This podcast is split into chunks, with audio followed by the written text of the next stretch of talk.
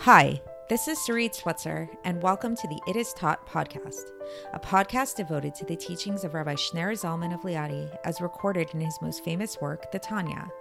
My hope for this show is to make these teachings accessible and relatable to the average person, regardless of prior Jewish education or affiliation. The episodes follow the prescribed daily study portions and are meant to serve as practical lessons in how to live your life as your true self and develop an authentic and powerful relationship with your Creator. I have personally experienced the effects the study of this work has had on me, and I'm excited to share what I can of this knowledge with you.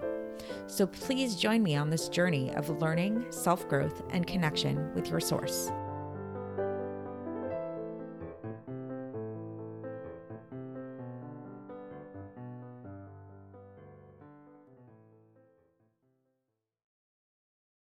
Hi, and welcome to the It Is Taught podcast. This is episode 43 for the second of Shvat in a leap year.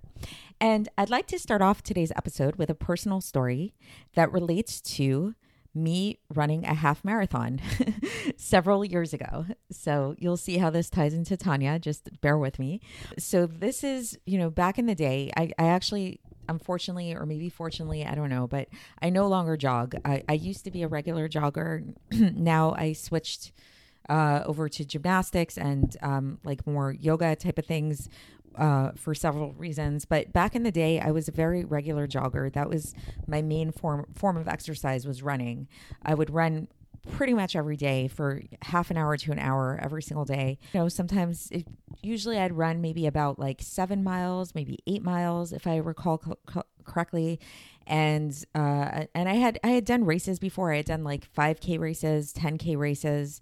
I once even was very proud. I I won the local 5K race in the in Prospect Park for my age group. It wasn't really a very it's not that I ran so fast, but I guess my competition wasn't so great, whatever it is. But I, I, was really proud of winning that race. Um, but regardless, so getting back to the story, is there had come up an opportunity to run a half marathon in Miami, and it was to raise money for a charitable organization called Yachad, you know, and it sounded like a really fun adventure. So I said, sure, why not, you know, and I decided to embark upon it.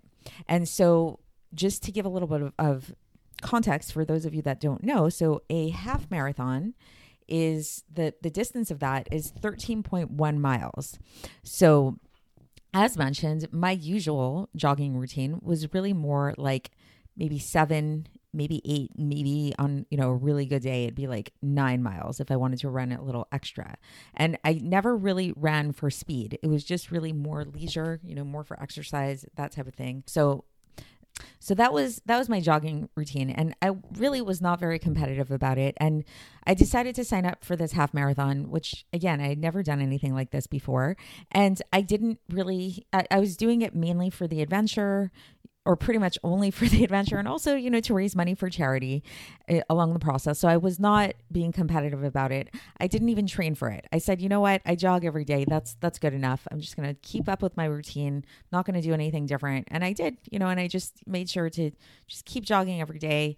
Uh, when I and then when I got there, when I got to Florida, I didn't do anything special. Maybe I don't even remember warming up or anything like that. It was just like, okay, time to jog. It was a really fun experience, and there were a bunch of people there and i remember there was like this big high of being amongst all these people and we're all there for the same thing and i really didn't put much thought into it. So i get there you know to the start of the race and there was a moment where i kind of had this realization like wait a second what did i get myself into? This is will i really be able to do this? And i figured worst case scenario you know i could always walk. It may take a while but I, you know, I'm like, whatever, we'll see what happens. So I start jogging, and in the beginning, I'm having a great time, and it's really great. It's like mile one goes by, by. I'm like, this is a breeze. And they give you these little markers as you go by, like where you're up to, like first mile, second mile, whatever it is. First mile goes by, second mile goes by, third mile goes by. I'm like, this is so much fun. This is great. I'm jogging, but I'm with all these people. I'm in a new environment it's really fun. I'm having a great time. Maybe I was thinking, I, I think I ate a little bit too late the night before, so I might have felt the food moving around in my stomach, but otherwise, I was doing okay. Fourth mile goes by, fifth mile goes by. I'm still going strong. Six mile goes by, seven mile goes by, eight miles goes by, I start to feel myself getting a little bit like, okay, you know, this is getting a little challenging, but I it didn't feel unfamiliar, you know, and it felt like really like like okay, this I'm starting to feel the sweat. I'm starting to feel myself work, but um, but it's it's definitely not not unfamiliar. I've run eight miles many times, and you know, not a big deal. I get to the ninth mile, and I was like, okay, wow, okay, this is I I've been here, and this is you know, but but it's starting to feel like work. It's starting to feel really, really, really, really tough, you know. And then I remember when I got to the tenth mile, it was completely different. It was like this is not familiar. This is not anything I have ever experienced before. We are in new territory. And those last three miles, I made it. I did make it to the end, but they were really tough. And it was not fun. and it was grueling and it was difficult. And it was really, and I really wished I had trained at that point. And I was like, this is this is definitely not something I've ever done before and this is a lot harder than anything I've I've any jogging I've ever done. And so now think about that for a moment. So isn't that interesting? You know, I had jogged 9 miles with I don't want to say no difficulty, but I was able to do it, keeping my standard pace and speed and it it was I was all right. I was doing fine. 9 miles. Then there's 3 miles at the at the end, 3 miles that were almost impossible for me to do. I, you know, I found myself struggling. I'm sure I walked some of it. So, how does that make sense logically? It's like nine miles are fine, but three miles are not okay.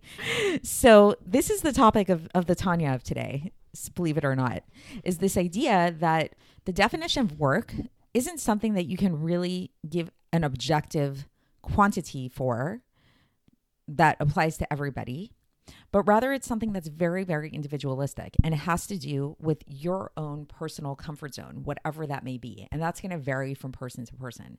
So, somebody who runs full marathons on a regular basis, and there are people that do this, maybe listening to this story and being like, oh, wow, you know, 10 miles, that's nothing. That's a breeze. because a full marathon is 26 miles. And maybe for the full marathoner, they don't hit that point of breaking their comfort until they hit mile 20. Who knows? Everybody's very different. For somebody who's never jogged in their whole life, maybe running three steps is already above their comfort zone. This is something that's going to really vary from person to person. So for me, that whole first nine miles we wouldn't really constitute it as work. If it was somebody, you know, if I was trying to work to achieve a certain goal and go over and above myself, those nine miles are not really work. That's like I'm just maintaining my status quo. The work began for me after those nine miles. So even though it was only three miles after that, those three miles were so much more valuable in a way, quote unquote, as as work, so to speak than those first nine miles were. So, with that, we will begin the text of the Tanya, and um, we're in the, the middle of chapter 15, and we'll see how this relates to our service of God, of our work and toil when it comes to serving God.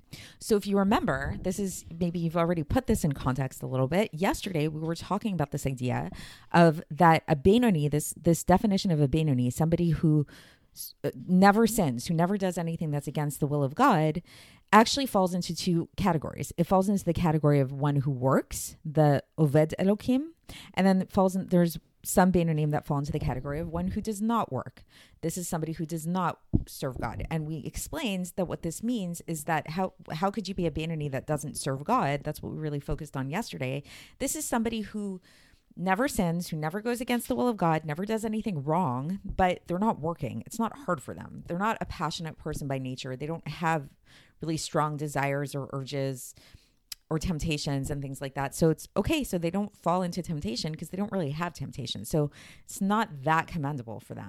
So today we're going to focus on this latter category, which is the Benoni who does work. What does that look like? What what would it look like to be a Benoni who works, who toils, who serves God with this uh, with this service, this this like really active kind of service, which as we'll see is actually the type of Benoni that we all should be striving to be. So the Alter Rebbe begins by citing the Gemara where it says that an Oved Elokim, one who serves Hashem, is a person who reviews what he is learning 101 times.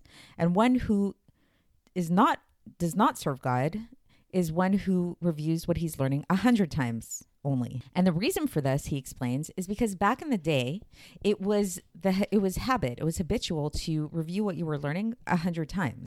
And the Talmud gives an analogy for this uh, regarding donkey drivers. That back in the day, they instead of taxi cabs, there were donkey drivers. You know, one way to get around was to hire somebody to drive you around in a donkey, and these donkey drivers would char- would charge per distance.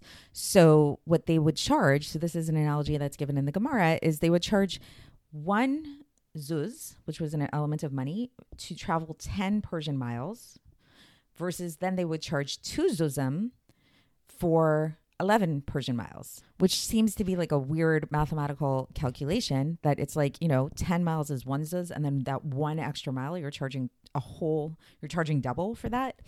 And it's explained because this extra 11th mile was over and above what they were used to. And so going back to this teaching about reviewing what a person's learning is that since in back in those days it was very they were in the habit of, of reviewing things a hundred and time a hundred times then this a hundred and one time is equivalent to all of the first 100 ones.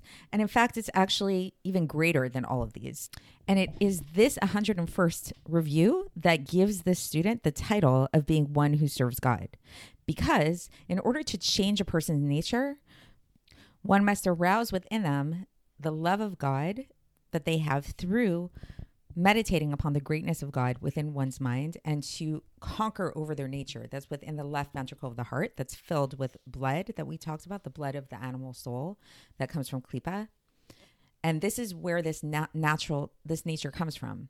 And it's it says that it's a complete service for a Benoni. This is the ultimate utmost service of a Benoni to overcome this nature. So, as we've been describing, that if a person is able to overcome their nature and surpass their natural incl- inclination, whatever it is, so you know the the the definition that the Gemara gives is that to review something 101 times, which is over and above that habitual amount of 100 times, this is this is the Benoni overcoming their nature, which this overcoming of nature, how they conquer that animal soul within them.